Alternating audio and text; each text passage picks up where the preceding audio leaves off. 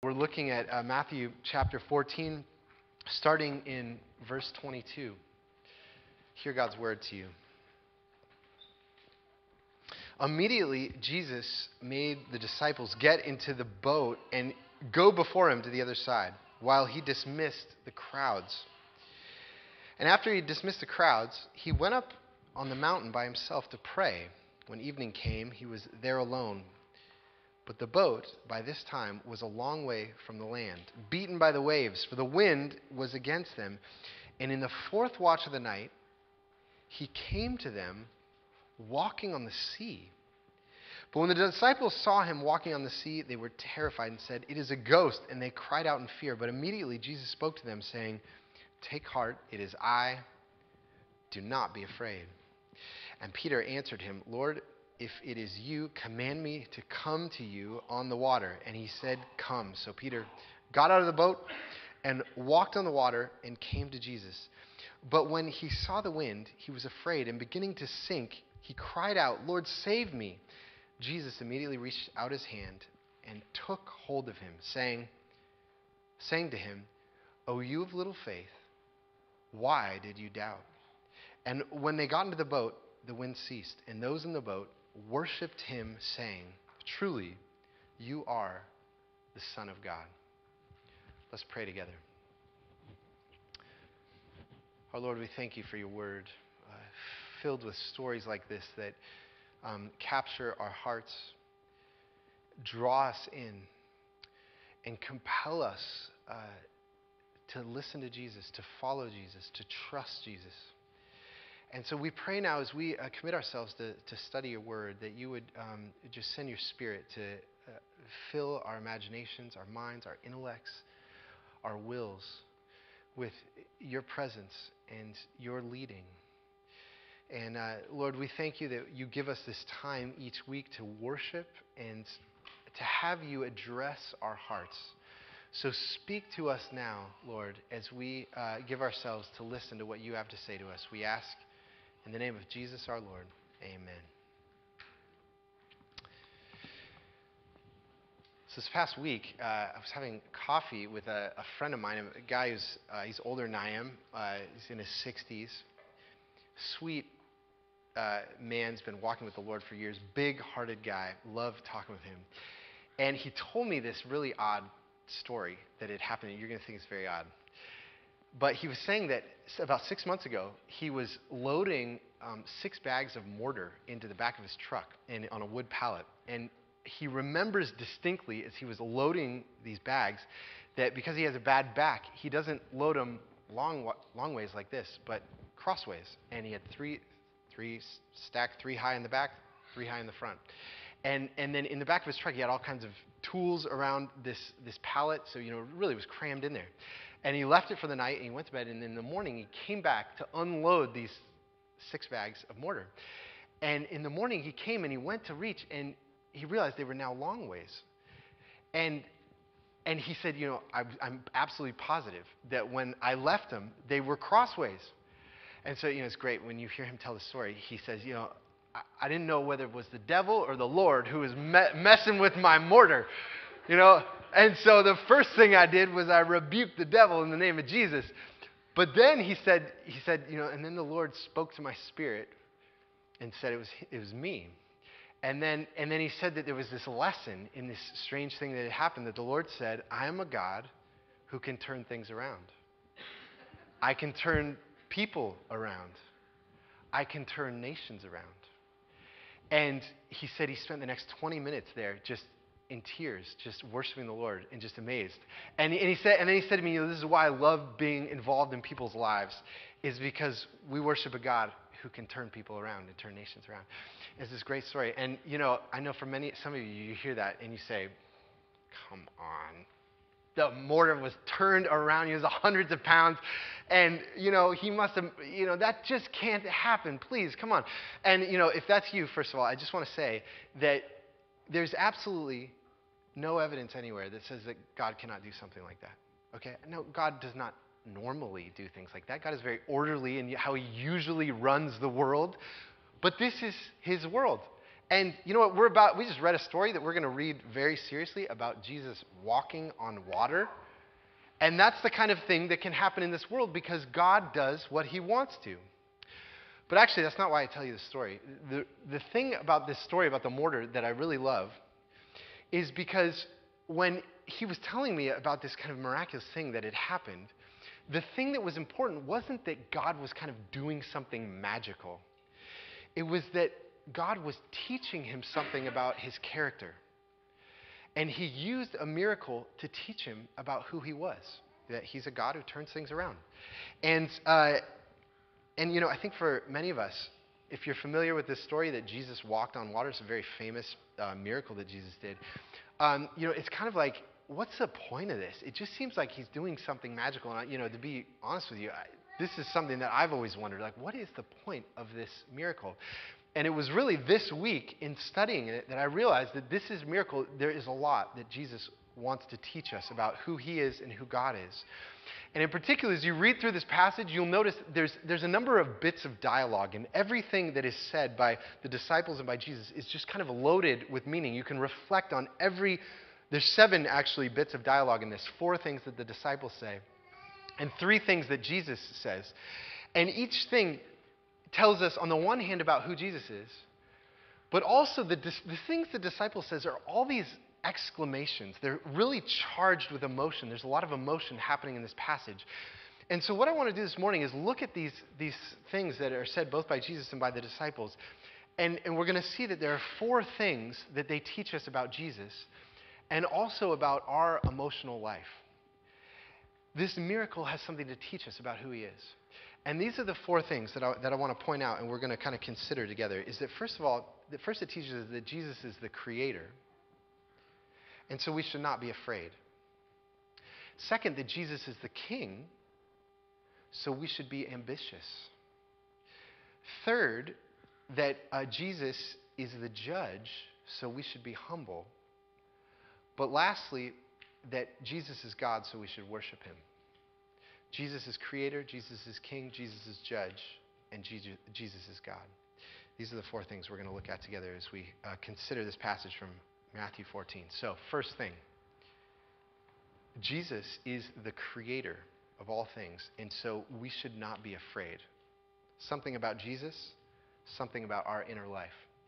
And you know, this passage begins where Jesus, in the last passage, if you were here last week, Jesus did his another famous miracle where he fed the 5,000 uh, people. And, uh, and so he's kind of taking care of the crowds and dismissing them, and he sends his disciples ahead on a boat. Uh, and they go out on a boat, and then a storm hits this boat, and they're just getting hammered by the waves and by the wind. And then it says this in verse 25 And in the fourth watch of the night, Jesus came to them walking on the sea. Now, the fourth watch of the night, that's about 3 a.m. to 3 a.m. to 6 a.m. So, you know, some people have said, well, you know, it's kind of getting close to morning. Maybe there's a morning twilight. That's why it's not pitch black. They can kind of see off in the distance. They see there's this guy walking on the water. And, you know, a, a number of people have said, you know, maybe they thought he was walking on the water. Maybe he was actually on the beach and they were just kind of close to the beach and he's, you know, it was, it was nighttime and they didn't really know what happened. But Matthew actually makes a point in this passage to say that they were a long way from land. They were in the middle of the sea and Jesus comes out walking on the water. Now, as I mentioned, for a long time, I, I really haven't understood what is Jesus trying to teach in this miracle. Because, you know, especially if you look in some of the other Gospels, like the Gospel of John, Jesus' miracles are really tied to his teaching, things that he wants to teach. So, for example, in the Gospel of John, he feeds the 5,000, and then he gives a sermon on, I am the bread of life. And Jesus, oh, the miracle is he's teaching that he's the bread of life. And then in, in John chapter 9, uh, Jesus heals a blind man. And then what is his teaching? I'm the light of the world. I'm teaching you that I'm the light of the world. I give you spiritual sight. Jesus raises Lazarus from the dead, and then Jesus' teaching is, I'm the resurrection and the life. So all of Jesus' miracles are teaching us something about who God is and about his character. And it wasn't really until this week studying this passage I thought about, you know, walking on water, what does that have to teach? It just seems like a magic trick. But what I realized was that walking on the water is something that God, Yahweh of the Old Testament does. Here are a couple verses from the Old Testament. This is uh, uh, Psalm 77, 19, that talks about the Exodus when Israel passed through the Red Sea. in, in the Old Testament, your way was through the sea, your path through the great waters, yet your footprints were unseen. It's this picture of God walking through the sea. And, or another place, Job, Job 9 8. He alone stretched out the heavens and trampled the waves of the sea. It's this picture of God as the creator. And the way that God creates things is he's trampling on the sea. It's God walking on the sea. And what this is, when Jesus comes walking on the ocean, he's identifying himself with the creator of the Old Testament. And, you know, maybe the most uh, uh, clear allusion is if you read in the very beginning of the Bible, Genesis chapter 1, it talks about how the Spirit of the Lord was hovering over the sea. Uh, you know, over the formless and the void sea. He was hovering over the sea. And now it's, it's Jesus who is walking over the sea, showing himself to be the creator. That even the wind and the waves do his bidding. He is the Lord of all nature. It's an amazing, uh, amazing thing he's teaching us. And so, in that sense, when you find out that Jesus, you know, there's something strange about someone walking on water, you know, and, and it, it shows us that there's something different about Jesus than us. He, he's a different kind of person. And there's something alien. And you, you see that there in verse 26. Look at verse 26. So Jesus comes walking on the water, and then it says, But when the disciples saw him walking on the sea, they were terrified and said, It is a ghost. You know that, that image of a ghost? gives you the sense of being alien, being foreign. You are something that is unnatural. That Jesus is someone that has come from outside of nature. He is the creator who is outside of nature coming into nature. And you find that he's different than us. And you know, that'll be experienced if, if any of you are, are new to the Bible or, or to Christianity or learning about following Jesus. That's one of the things that you'll experience about him is that he is strange in many ways. He will make you uncomfortable. He will feel foreign in many ways. He is very attractive. He's very fascinating. He's mysterious, and you want to come to him, and yet there's also a terror about him. Not just because, uh, you know, he does strange things, but also he has this authority. He has this power. And so, you know, there's some question of like, okay, if I give myself to Jesus, what is he going to do with me? Once he gets his hands on me. I mean, he's, he's, got, he's the creator. He can do anything with my life that he, uh, that he wills. And so it can be frightening. And so what that means is that in order for us to know what it's like to, to walk with Jesus, to love him, to trust him, it's not enough that we know that, we, that he's powerful, that he's the creator, and that the, all of nature does his bidding. That's not enough you also have to hear what he says to his disciples in this passage because he adds something. They come, they're terrified, they're freaked out, he's a ghost. And then what does Jesus say? Verse 27, these great words Take heart, it is I, do not be afraid. These words of comfort. I'm powerful and I'm good. You don't need to be afraid.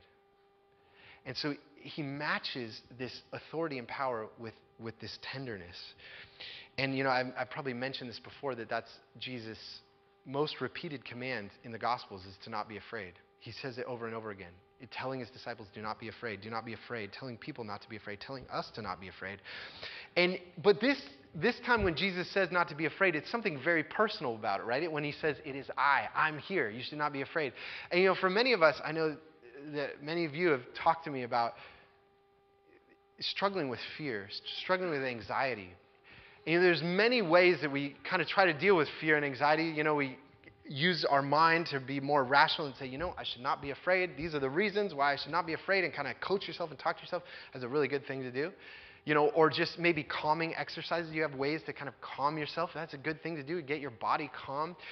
But all of these things are ways that I deal with my fear and my anxiety myself. But there's something much more personal here. You know, there's something when there's another person that comes in your presence, they have a power to dispel your fear and anxiety like nothing else in, in ways that you can't do it yourself. And that's what Jesus says here is to have someone who's wise, who's good, who's strong, who is with you. That, like nothing else, can dispel your fears. And so, what we see in this passage is that Jesus shows his strength as the creator and sustainer of all of nature. And yet he comes and he tells you and me, take heart. Now, listen, there may be some of you that are going through things right now you need this, you know, it's a gentle word of courage to you. Take heart, He is with you, and don't be afraid. Hear those words, okay? So, first of all, the first thing we learn in this passage is that Jesus is a creator, so we should not be afraid. But, you know, one of the things I love about, about this little story is Jesus tells the disciples, Do not be afraid, it's me. And what does Peter say? He says, Okay, I won't be afraid. I'm going to go walk on the water too. You know, and he's like, okay, he listened to him. He wasn't afraid. And, and so we learn a second thing in this passage about, about Jesus in our inner life is not just that Jesus is a creator, so we should not be afraid, but also that Jesus is the king. So we should be ambitious. Because of Jesus' kingship, we should have a risking, ambitious spirit about us. And this is a, you know, a part of the story that some of the other gospel writers don't include that, that Peter also walks on water. It's not just Jesus who walks on water, but Peter does as well. And you see this here, verse 28. And Peter answered him, Lord, if it is you, command me to come to you on the water. And he said, Come. So Peter got out of the boat and walked on the water and came to Jesus. Now, I think for many of us, you know, this is a really endearing quality of Peter, you know, that he wants to go walk on the water too. You know, I was thinking about this passage and why is he walking? You know, there's a storm going on, the boat's getting wrecked, and, you know, they thought he was a ghost, they're all terrified. And what Peter's thinking about is, you know, I want to walk on the water too. What's, why does he want to do that? And I can only just think that he has kind of an adventurous spirit. You know, this would be, this is my one shot to walk on water. I don't care if there's a storm, I'm going to go for it. And so he asked Jesus, you know, can I, can I, can I come walk on the water too? It's, and, you know, but what I love is in the midst of his adventurous spirit, there's also this sense of submission to Jesus. He understands that Jesus is his king and his Lord. You hear the language of it, how he says, Command me to come to you. Command me to come. And you know, I think for many of us, when we think about saying Jesus is my king, I give my allegiance to him, I do his bidding, I, I obey him. Many people think becoming a Christian is just going to be like a straitjacket, and you're going to have all these rules, you know, and Jesus is king, and you can't do this, and you can't do that. And, um, and it's going to be really limiting on your life. But what we learn in this passage is that it's actually when we make Jesus king that our life becomes far more ambitious, far more risking, far more adventurous. And that's what happens here. It's when, we, when Jesus is king that he commands us get out of the boat. Get out of the boat. Take the risk. Go walk on the water. He's the one who says, come. And, you know, I, I personally, I love this aspect about Jesus that um, when his disciples make requests like this, I want to walk on water. You know, you, you'd think there's aren't there more important things than you know Peter having a little fun on the water? Are there more important things?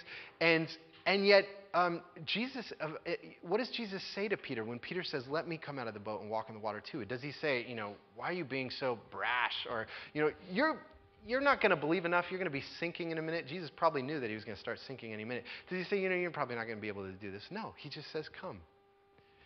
And uh, you know, there's a great there's a great story in Mark 10 where two of Jesus' disciples, James and John, who traditionally have been uh, considered the, the youngest of Jesus' disciples, have been scheming, and they come and talk to Jesus, and they make this request to Jesus where they say, Jesus, when you're in your kingdom, and you're in your glory, can we sit at your right hand and your left? Can we be like number two guys?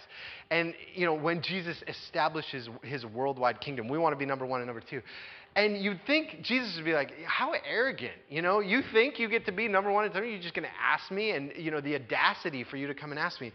And does Jesus shut them down and say, don't be so ambitious? Don't be asking for such big things? No, he doesn't. He says, first of all, you do not know what you're asking. Are you able to drink the cup that I can drink, or to be baptized with the baptism with, uh, with which I am baptized? So he says, first of all, you know, if you want to sit, in order for me to get my kingdom, I have to die on the cross. You want to sit on my left hand and my right? You're going to have to die on the cross too. Do you know what you're asking for? Are you able to do that? And what do they say? Yeah, I think we can do that. All right, that's fine. And they say we are able. And, and then Jesus says, You will. This is what's going to happen. This is what's going to happen. He doesn't shut down their ambition. All right? He's honest with them and he tells them what's in store with it, but he invites, and actually his kingship enables and encourages our ambition. It doesn't shut it down. Now, you may ask, you know, well, what does that have to do with my emotional life? Ambition. Well, for some of you, if you're an ambitious, kind of risking kind of person, you will know that th- that risk and adventuresome spirit and is a big part of your emotional life. It's a big part of having a satisfying and you know fulfilling life. It's, it's a deep part of your emotional life. But also, if you're not a risking, adventurous kind of person, what is the thing that is hindering you the most from being you know risking and ambitious? It's your emotional life, right? It's your inner life. There are things, it's fear and things that are happening inside of you. And so this is deeply connected to our so Jesus so Peter's saying to him, "Command me to come to you." Is a great instruction for us of how does that become a part of our life.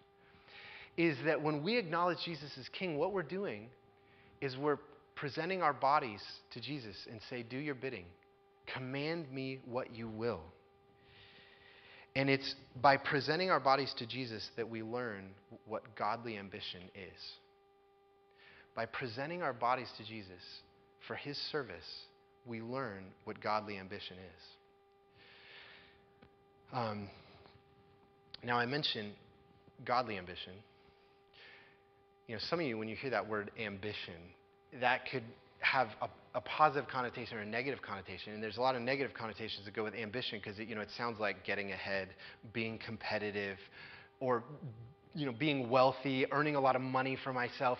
So what is the thing that that distinguishes to make sure that I have that my ambition is is godly and not a selfish ambition.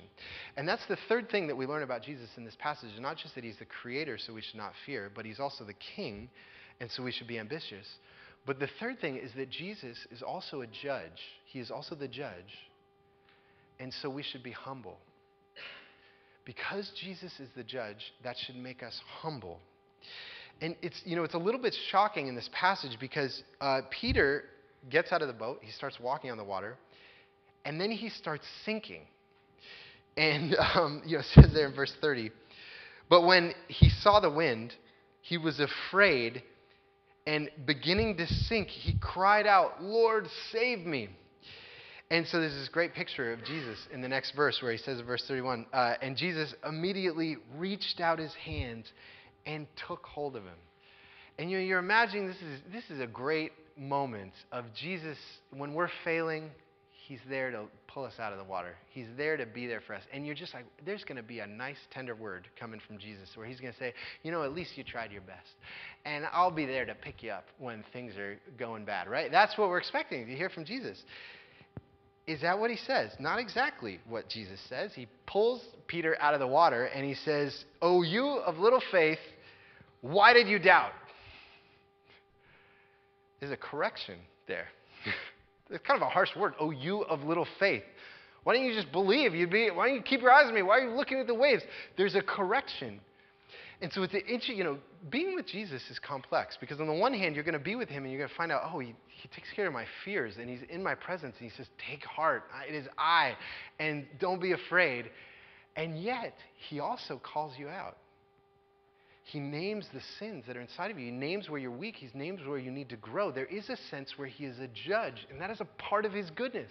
It's a part of what we need and want in our life. You know, there's a, a hymn called "In the Secret of His Presence," which uh, it's an old hymn that was put to a new tune uh, by Christopher Miner.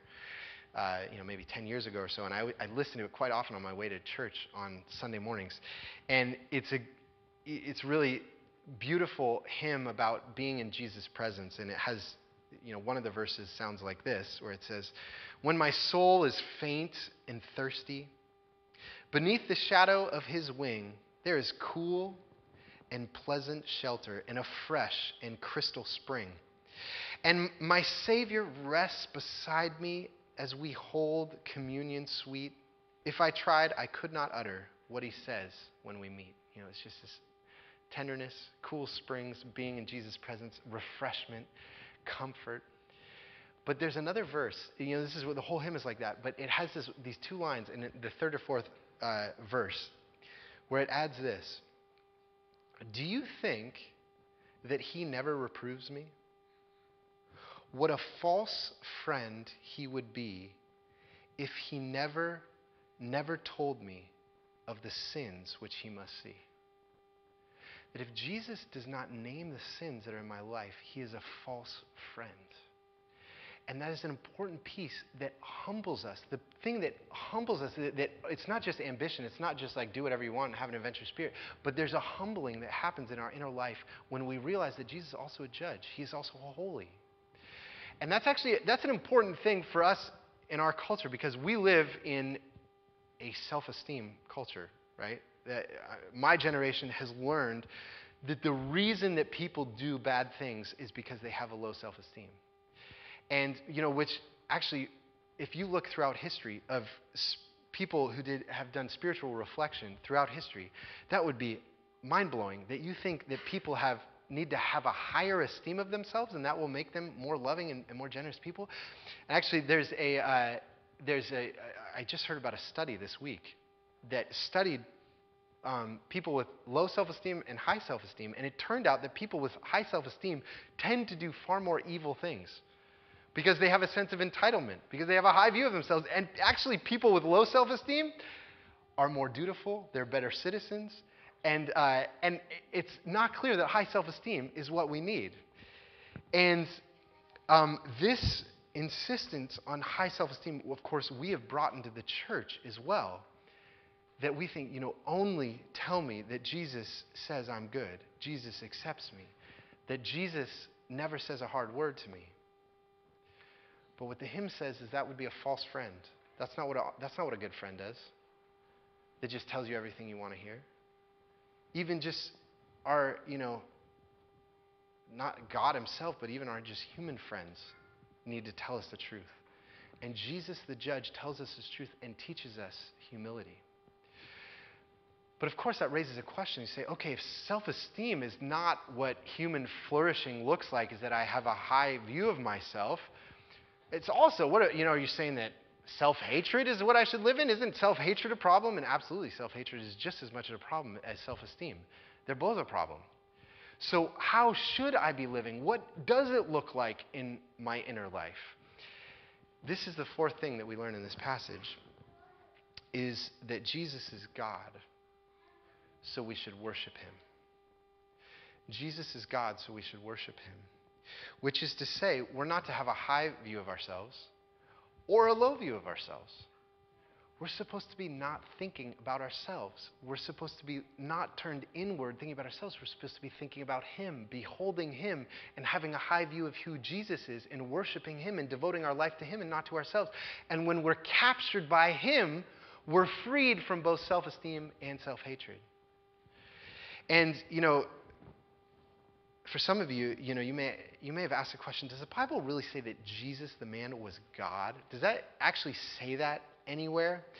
And the reality is that on almost every page in the New Testament, there are statements like this one in verse 33, which could not be clearer about who Matthew is trying to tell us who Jesus is. It says in verse 33, and those in the boat so uh, Jesus gets in the boat and he, he, calms the storm and calms the waves. And then it says in verse 33 and, and those in the boat worshiped him, saying, Truly, you are the Son of God. Now, it's important for us to remember that the men in the boat here are Jews, first century Jews. They would have been absolute strict monotheists, which means they believe that there is only one God, and you shall not worship any God but the one true God. And so for them to bow down and be worshiping Jesus can only mean one thing that they understand that he is the God of the Old Testament, the God of the Jews, the God who has created all things. And they worship him. And uh, he is God himself become a man. Now, let me just tell you why this is an important point. It's because, you know, up to this point in the sermon, you know, there's a lot of things we could say about Jesus. We say, you know, I do, I struggle with fear and anxiety. And if I could get a little Jesus to help me manage my fear and anxiety, that, okay, that would be helpful. All right? Maybe Jesus could help me with that. And you know, also, I have trouble being risking and ambitious and, you know, setting goals and kind of getting out there and getting out of the boat. You know, maybe a little bit of Jesus in my life could kind of help me incorporate that into my life. or, you know, I realize that I have some areas that I could use some correction and, you know, someone to kind of be a mirror to reflect to me what's my character and some things I could work on. Maybe Jesus could kind of help me with some of those things. And when we approach Jesus in that way, all along, he, he's kind of like a life coach for us, right? You know, I'm still kind of running my life, and I get a little bit of Jesus to kind of give me some counsel and some advice when I need it. He's like a wise mentor, right? But the reality is, the reason why Jesus knows how to handle my fear, knows how to get me out of the boat, knows how to humble me and bring humility in, is because He is the very purpose of my existence. He's the one who's made me. And so, he, of course, He makes sense of all these things because He's the very one who makes sense of my life. And so when we ask the question, why do I even exist? Why am I here? What is life about? We're getting to this fundamental question. It is about Him. It is about Christ. It is about the God who has made me, who has come to me in Jesus. And we have to realize that our culture has no answer to the question, what is my life about? What is, why am I here? Our culture has no answer to that. And since we have no answer to it, we find all kinds of other things to make the center of my life, right? And so, for example, I'm, I'm reading a, great little book by uh, Ed Catmull, who's the um, president of Pixar Animation Studios. If you know Pixar, they made uh, Toy Story and WALL-E and um, Monsters Inc. and all these movies. And uh, it, it, he tells the story about how he create, you know, he's been the leader of, of Pixar for many years. And he says that when he was a child, he had a dream that he wanted to be the first person to make a, a feature length animated movie it was his dream for many years. And he, you know, he got a PhD in computers, computer science and computer graphics, and he started Pixar. And they went through all this work to, and Toy Story was their first movie they made. And it was a total box office hit. And they made tons of money. And in the story, as he's talking about the story of Pixar, he talks about after Toy Story was made, how he felt. And you'd think, man, this is a lifetime dream. You'd think that the experience would be fulfillment, satisfaction. I've accomplished something. This is what he says For 20 years, my life has been defined by the goal of making the first computer graphics movie. Now that the goal has been reached, I had what I can only describe as a hollow, lost feeling. Hollow, lost feeling? You just accomplished your life goal and it's hollow and lost? How can that be? It's because making movies is a good thing, but it shouldn't be your God. It can't answer the ultimate question of why you are here. And it's only when we find that Jesus is our God, He is the one, the only one that's worth the full devotion of our life, that we're going to escape that hollow and lost feeling. Is to find Him to be our Creator, who's powerful, who's good, who dispels our, our, our, our fear but who's also the king who bids us to get out of the boat and to come to him and to risk, but who's also the judge who humbles us, and he's the God who truly satisfies the longings. We were made to worship him. And it's only when we worship him that our inner life begins to come together and make sense. Let's pray together. Our Lord, uh, what a complex web there is inside of us. We pray that you would teach us um, to come to you, to hear your words, that we should not be afraid, and to believe those words, that we indeed would take heart. And that your words would humble us and your words would challenge us. And I pray especially for those who are here who uh, may not know that you indeed are God. You are the very purpose of our existence. And our life will not make sense until it, it finds its sense in you. So, uh, Lord, guide us to yourself. Give us faith. Give us repentance, we pray. In Jesus' name, amen.